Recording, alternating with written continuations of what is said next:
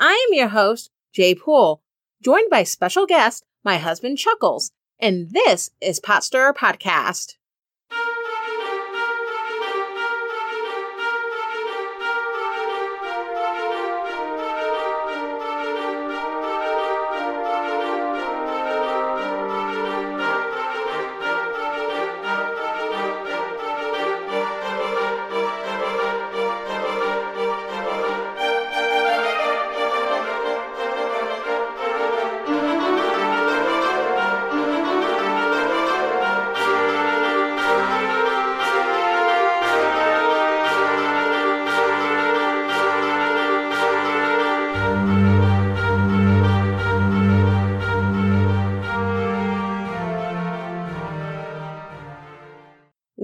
The War on Christmas 2018 Holiday Special. The Pot Stirrer Podcast annual holiday special is named in honor of the War on Christmas. The idea that is popular among the Christian right that acknowledging this time of year includes other holidays like Hanukkah, Kwanzaa, and so on is somehow taking away from Christmas and disrespecting Christians. If you'd like to know more details on the War on Christmas and other holidays celebrated during this time period, last year's special includes a lot of great information, so check that out.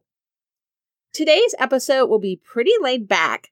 I got back from a family trip to Arizona just a couple of days ago, and yeah, it's nice not to have to do a ton of thinking. It's the end of the year, and with all the heavy topics and events that have occurred this year, it's nice to take just a little bit of time to just relax and have a little bit of fun.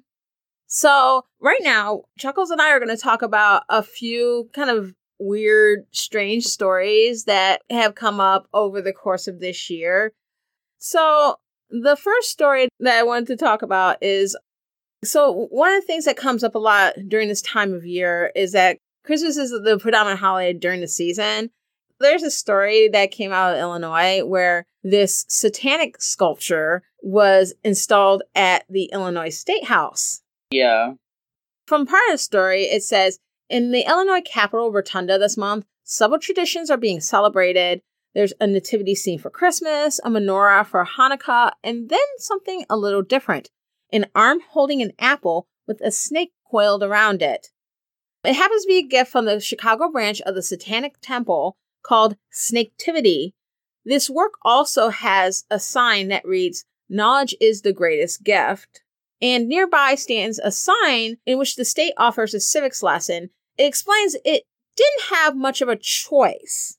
And so it says, quote, the state of Illinois is required by the First Amendment of the United States Constitution to allow temporary public displays in the state capitol so long as these displays are not paid for by taxpayer dollars. Because the first floor of the Capitol Rotunda is a public place, state officials cannot legally censor the content of speech or displays. The United States Supreme Court has held that public officials may legally impose reasonable time, place, and manner restrictions regarding displays and speeches, but no regulation can be based on the content of the speech. End quote. So, what did you think about that? To me, this explanation, it all seems pretty cut and dry. I mean, it's, a little unorthodox, but they have just as much of a right to display their piece as every other religion because, uh, in my mind, you know, I mean, especially if you're a Christian, then you believe in God, you believe in Satan also. Now, I could be wrong, but like my understanding of Satanists is that they're not, well, there, there may be some that actually worship Satan, but from my understanding of Satanism, it's actually kind of atheistic but it's more of antagonism towards Christians and trying to focus on moving people away from dogma. And so, especially when they have this display of saying, saying knowledge is the greatest gift, I think it focuses on this kind of moving away from religious faith, from the supernatural into more focus on ourselves and our own ability to think and to learn and to make decisions. It's kind of interesting. But yeah, you could kind of see how it needles at Christians. Oh, for sure. So, did we want to talk about the next story? Yeah. Okay. This one's kind of fun. So, KFC. KFC is awesome. And um I know that they are pretty big in Japan for Christmas. A lot of people like to go during the Christmas holiday. But here in the States, KFC is creating an 11 herbs and spices fire log. So, KFC, Kentucky Fried Chicken, known for their awesome chicken with 11 herbs and spices. And imagine putting that into your fireplace. Think uh, I am 100% all about this. Uh, I need to have this product. It would be amazing. yeah, me too. I think that that would be great to go in our fireplace. I, I wonder if it's strictly keeping the chicken odor or if it's going to have the side smell because really you can't have KFC without your sides, the mashed potatoes and gravy and what have you. Well, yeah, the sides are good, but like it sounds like this is kind of focused on their original chicken, the original recipe chicken. You know, so- I'm I'm still hundred percent in favor because the chicken just smells amazing. Hmm. So this is what it says in this article. Actually, this takes from the KFC website, and it says, "quote For more than a million years, mankind has been attempting to improve upon the simple fire." We've tried burning different things like sticks or leaves or various incriminating documents. We've tried making fires last longer. We've even figured out how to turn them into different colors. All that experimentation, all that innovation has culminated in this event, the KFC 11 Herbs and Spices Fire Log.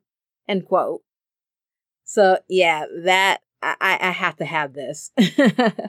Although I, I do find it more than a little depressing that it that the website also mentions the disclaimer. Please don't put face directly into fire and attempt to, to smell fried chicken. Ah. I, I have a feeling that that's probably a warning that's necessary to keep idiots from burning themselves. I would imagine so. But like, yeah, if you want to get this log, it's apparently available for eighteen ninety nine. Okay, I guess you can get this from Envirolog enviro-log.net and it's available to people in the US and Canada. I imagine it's going to smell amazing. Mm-hmm. Speaking of amazing taste, over the Atlantic Ocean in Germany, we so want to go to Germany. So there's a story where apparently they had spilled chocolate. So even apparently they do spills better than we do instead of oil and chemicals and that kind of thing, they get chocolate. So this happened in the town of Werl in Western Germany. And apparently, a tank at a local firm that is making liquid chocolate, this tank overflowed and poured out onto a street. So, this was a ton of chocolate. Firefighters closed off the street and shoveled the chocolate about 108 square feet to one side before a specialist cleaning company cleaned the road. It's true that that's one of the easier things, or at least one of the less dangerous things that they've had to clean up. Yeah, but at the same time, I would assume they had to avoid running over children that were trying to get at the chocolate too. Children and adults, because I would be out there myself. oh yeah, yeah. So so would I. Yeah. we, we look like little Uter from The Simpsons. There probably isn't likely going to be a chocolate spill here. Uh, and German chocolate is really good. And at least it sounds like the chocolate supply in Germany will not suffer from this, and that Christmas will not be chocolate free in Germany. Okay, yeah. so back across the pond, back to the States. Seems like Christmas came early for you guys in New Jersey because there was an armored truck that had money spill out into the street Videos posted on social media showed a Brinks armored truck with its hazard lights flashing on Route 3 about 10 miles outside New York City as people ran after bills blowing between cars and trucks on the busy roadway. A person in uniform chasing the money appeared to be the truck's driver. God, I feel bad for that guy. I'm sure he probably doesn't have a job anymore. Would oh. have a pretty funny sight to see the driver running after this money blowing away. Yeah, and it looks like a bunch of other people were chasing after the money too. East Rutherford police are looking to have people turn over the money back to them. No questions asked. They're not going to get arrested. And so there have been some people that have returned the money, but apparently not everybody, which is pretty expected. I don't think they're going to get all that money back. What do you think? Oh no, absolutely not. Quite frankly, the smart ones are the ones that are holding on to the money and just not saying anything. I think that that is a heck of a moral dilemma. Although I also need video of these people chasing after the money uh, to the Benny Hill theme song in the background. Oh, that would be funny. and one other story that I thought was kind of funny, like speaking of the law, here in our area, we get a lot of deer. And it's kind of crazy because we could be just driving down the street near our house, even though we live in the city. We can drive down the street going, you know, to and from our house, and deer could just pop up in the middle of the roadway, just like, hey, how you doing? and so it's just, yeah, you know, so I could actually see this next story happening to us potentially. oh, w- without question. Um, so this happened in another fun state. It just makes sense to me that this happened in Florida. So deputies were called to a home there to investigate a suspected burglary. And what they found was not a normal burglar, dude in all black with ski mask on. They didn't get that guy. Instead, they got a deer. According to the story, quote, Thomas Lessing said he arrived at his Land O'Lakes home and discovered the glass of his front door had been shattered. As I was going through the house, I'm noticing valuables hadn't been taken, Lessing told Bay News 9. I was thinking, what kind of robbery is this?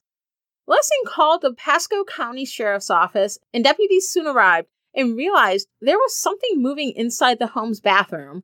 He said a deputy drew his gun and announced himself before opening the door and revealing the suspect, a deer. The last thing you think of is that a deer is trapped in your house, Lessing said. Lessing captured video of the deer, which was not injured, being released through the back door. End quote. Maybe so, the deer was doing some research for Santa Claus. Maybe so, some reconnaissance. Yeah. I don't know. That's just nuts.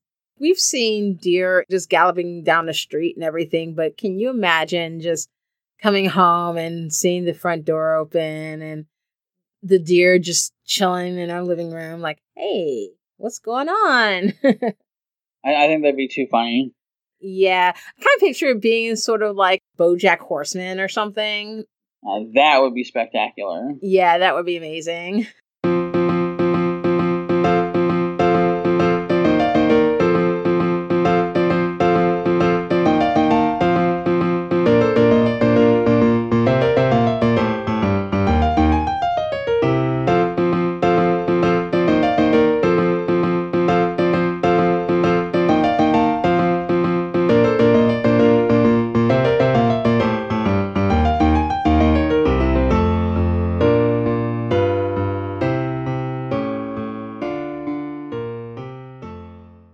So now we're going to answer the questions that Jay got on Facebook. Ryan from the podcast Divisive Issues and Oops, I Talked Politics submitted a number of questions. Here are some of his questions. Number one, what kind of candidate do you think you'll support in 2020? Hmm. I know I'm not going to be supporting Donald Trump. Here's what I hope. To be honest, I'm hoping that Hillary Clinton doesn't run again.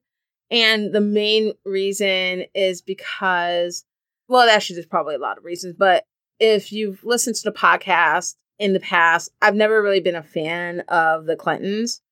And then I also think that even though there are other factors like Russian interference and such, I do think that Hillary Clinton in 2016 was her own worst enemy during her campaign. I think that she took some of the Obama constituency for granted she didn't campaign as much in Midwestern states like Michigan. And she seemed to take the concerns of the Black community for granted, such as Black Lives Matter distancing herself until the last minute. And I am concerned that she hasn't learned her lesson from then. And so I kind of feel like if she runs, then it's almost like giving another four years to Donald Trump. Now, I do hope that there may be a ticket of some combination of Kamala Harris and Beto O'Rourke. That would be something I really like to see. I really like the energy of Harris and O'Rourke. And I think that they're setting up a great future for the Democratic Party as long as the party allows them to. But in any case, what I would really like to see is someone who can go out there and articulate what the Democratic Party actually stands for and can show that they are not afraid of Donald Trump. I want to see someone who is not afraid to take the fight to Donald Trump, is not always on the defensive, and is willing to both call Trump out on the things that he does, but at the same time, show how the Democrats can do better for the American people, that they are a better, more viable option for the American people. I don't want to see centrism because centrism got us here.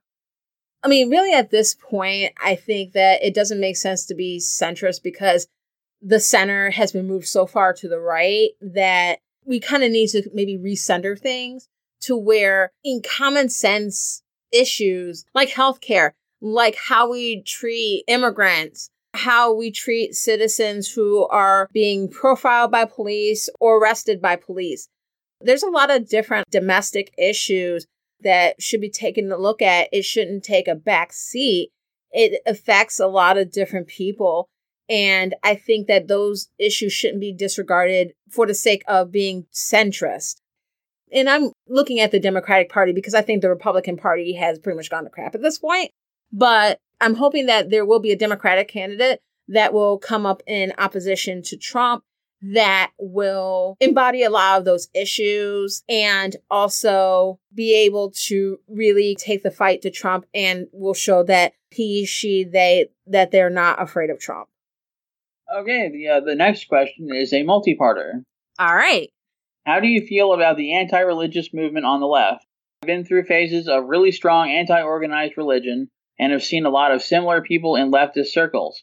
How do you interact with people you agree with on issues but disagree with or even mock your perspective?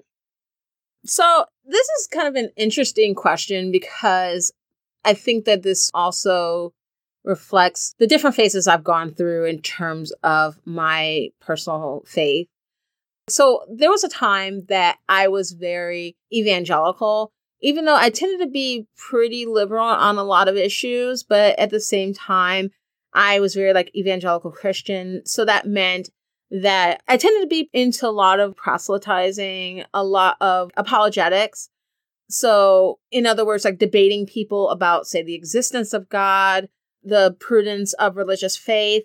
I remember getting into debates with people in, especially in grad school, because there were a lot of people, I mean, including professors that I had that were pretty left to center on issues that I agreed with politically, but weren't crazy about. But these people were, in some cases, not just non religious, but kind of antagonistic towards religion.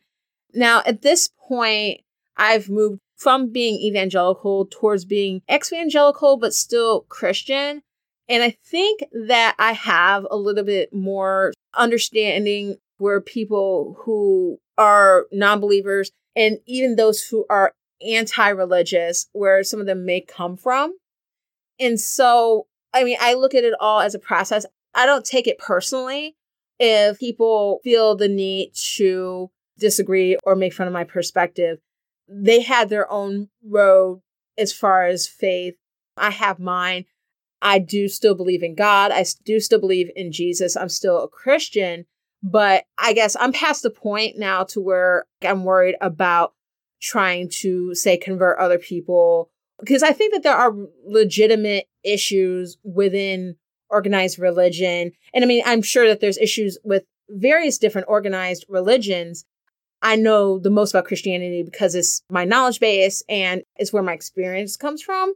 I could see why people might feel that way.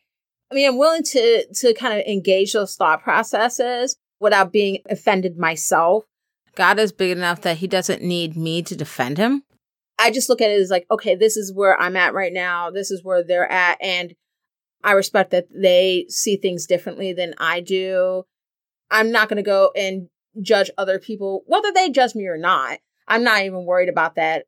The way I look at it, I'm too old to worry about what other people think. So, you know, that's kind of how I look at it. But I do, I do try to listen to, to other people's perspectives that do feel and think differently on faith issues, whether they believe or not. And I feel like I learn a lot through people who have various perspectives.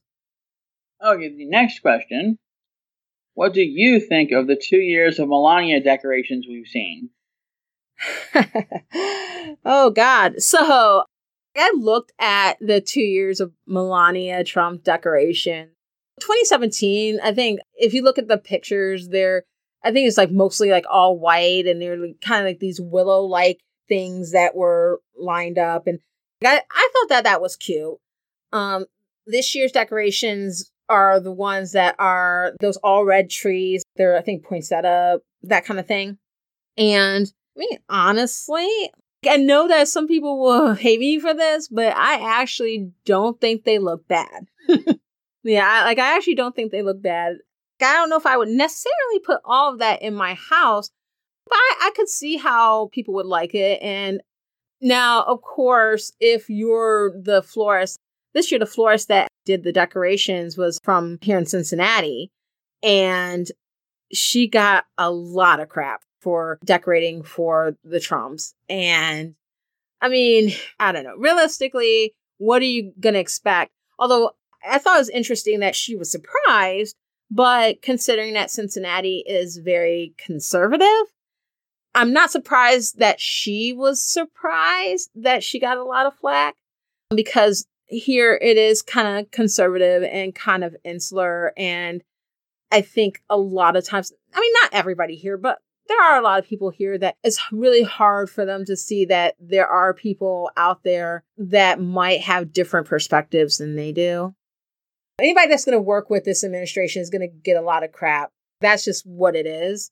I mean, I don't know if the florist deserves crap. It's not like they're actually working on policy. So, I mean, I'm not going to hate on on the florist for doing decorations for the White House. I mean, it is a heck of an opportunity but I could see why why people might feel like that. What do you think?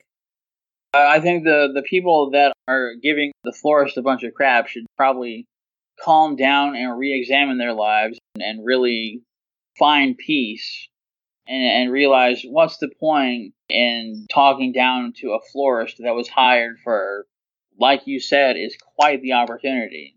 Mm-hmm. And any anybody that would uh, that would turn down that opportunity is nuts.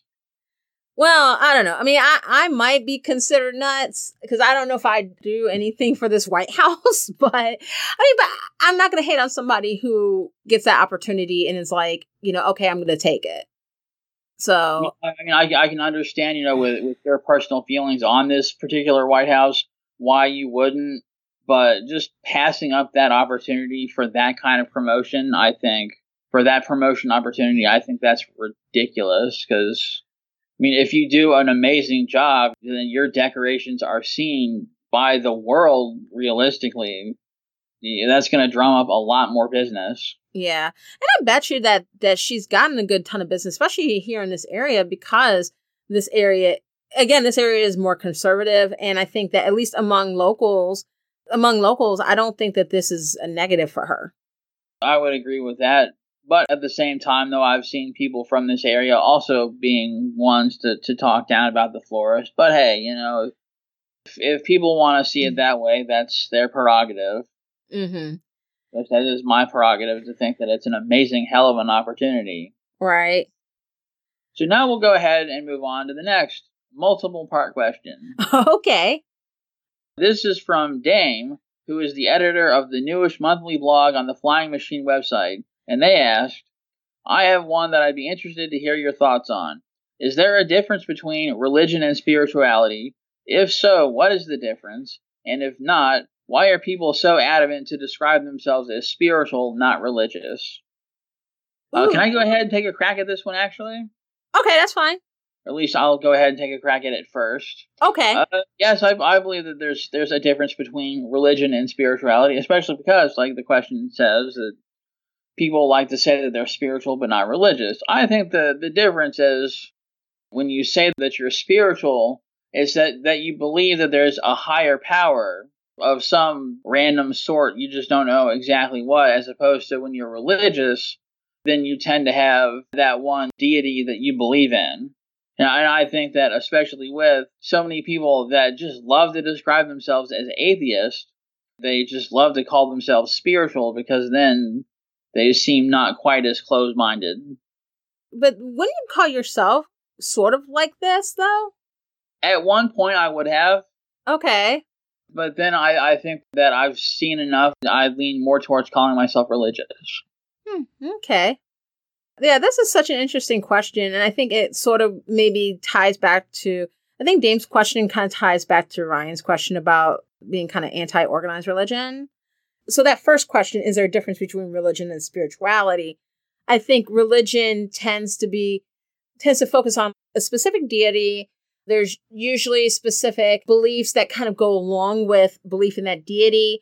There's some kind of doctrine, some kind of theology, ritual, there are different traditions that stem from belief in that specific deity and that specific belief system.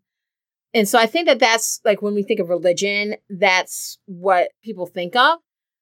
Spirituality is just kind of this overall belief in a higher power. I think it allows for maybe more freedom for different people. Like people may see what that higher power is in different ways. For some people, there may be, because of their background or their experiences, they might see that deity in somewhat religious terms. They may borrow from different religions, but they may not hold themselves to the tenets of that religion. Instead, they just see it like, okay, it's this higher power. I believe there's something out there that is bigger than myself or bigger than humanity, bigger than what is terrestrial life, that kind of thing. So I think that that's really where the differences are. So there are people that are adamant to say that they're spiritual, not religious, because either they really do believe that there is this higher power that they define for themselves, or they may have sort of a religious framework for it, but they don't really want to tie themselves to organized religion. And it may be that they don't want to deal with the dogma and the structure that organized religion entails. It may be that they don't want to be tied to some of the scandals or some of the issues that have come with various organized religions that we've heard of, trying to disassociate themselves with some of the damage that organized religion can do for people. When I'm not podcasting and all of that, one of the things that I'm that I found myself increasingly interested in is the evangelical community. So this is a group of people who were part of evangelicalism and have moved away from that framework of Christianity and within that community, some people have moved to being agnostic or atheist. Others have moved into different types or different expressions of Christianity.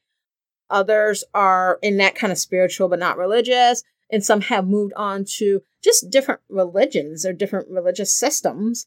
And I mention that because a lot of that comes from negative experiences within evangelicalism. And I think that that can be the case with other religions as well. I mean, I can't really speak to other religions, but as far as the experiences that I've had and what I've seen from other people that have come from maybe more of an evangelical framework or just more kind of conservative Christian framework, that there are some systemic issues that's like I've, and I've brought them up on other episodes.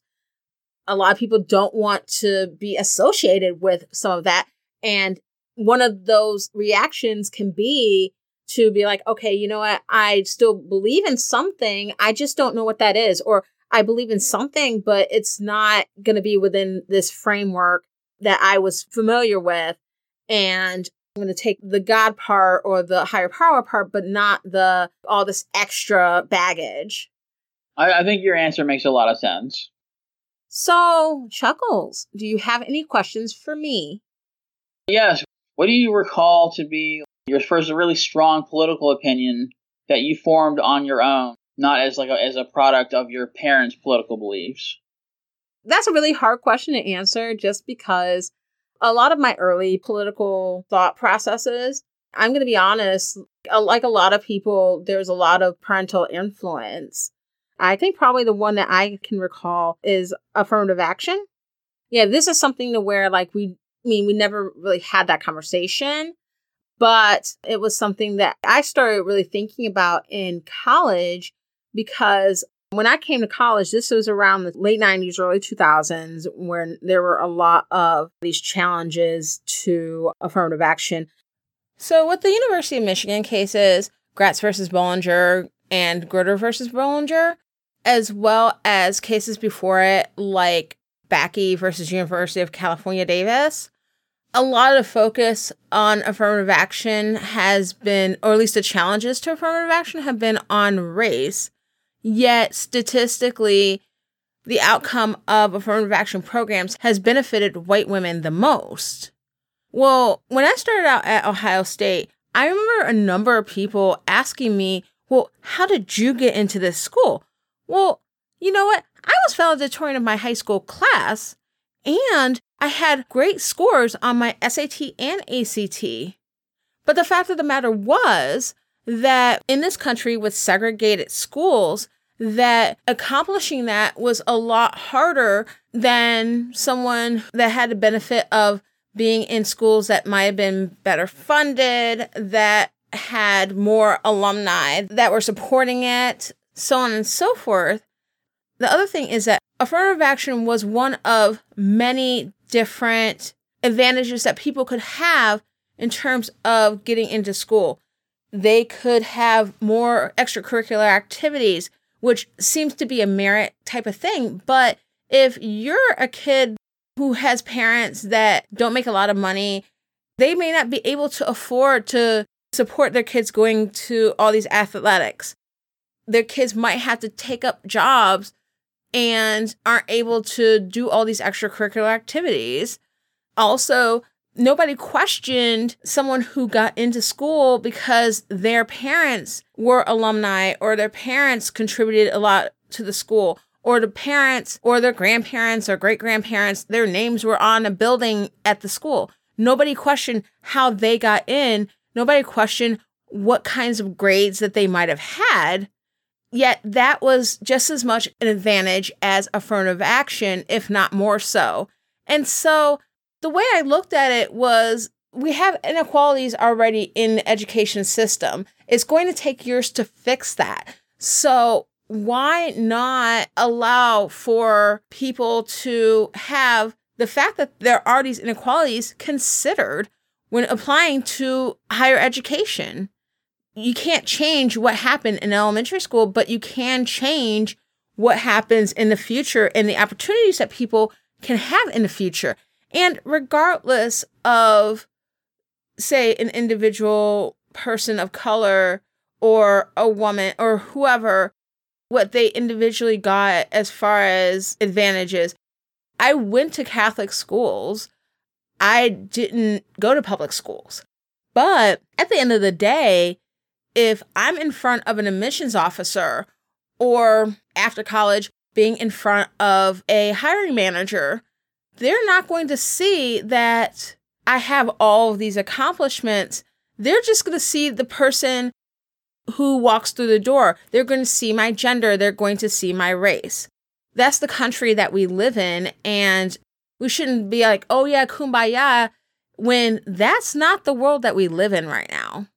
So that is where I landed. And I was very active in college in terms of being an activist for affirmative action. That's really interesting. Thank you for that answer. I'm going to ask you the same thing you asked me. What was the first issue to where you formed an opinion not based on what your family thought? I'm going to go with the first politician that I really supported without any sort of parental influence. I would probably actually have to say George H.W. Bush, just because, at least I know that uh, for sure, uh, for my dad, he was actually more of a Clinton supporter back then. Huh, that's interesting. my dad liked Clinton's policies a lot more. I, I would look at George H.W. Bush and be like, yeah, you know, the, this all this all kind of makes sense, you know. Do you recall what specifically you liked about him? I didn't say, you know, I like the way that that he would carry himself during speaking and just really classy and just really poised and like he just belonged there, you know? That's further evidence when you look at the letter that he left in the White House for Bill Clinton. Pretty much saying that we may not agree politically, but at the same time, we have to work together. And that's a message that I think nowadays is sorely missing. To go back to uh, an earlier question about who are you support in 2020, for me, I would support who's going to try to really bring both sides together, even if they aren't necessarily, even if, if both sides don't end up really working together a whole lot, just so long as they can get a bit of a start working together, because that's what we need.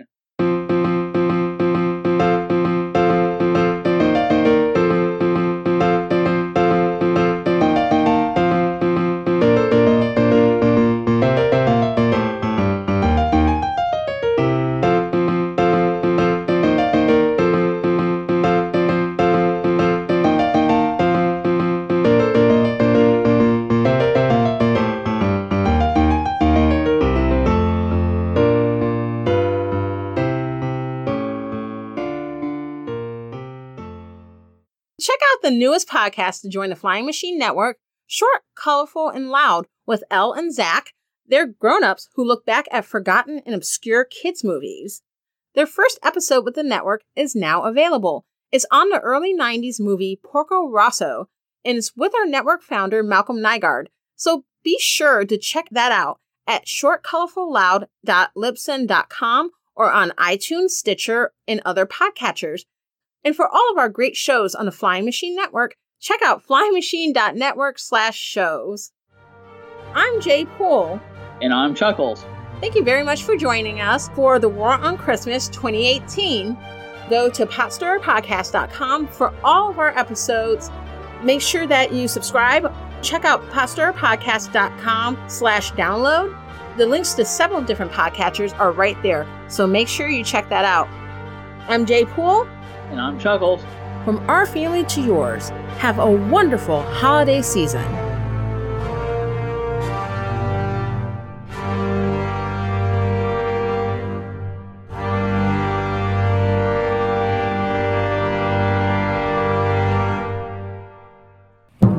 I give you the incredible flying machine.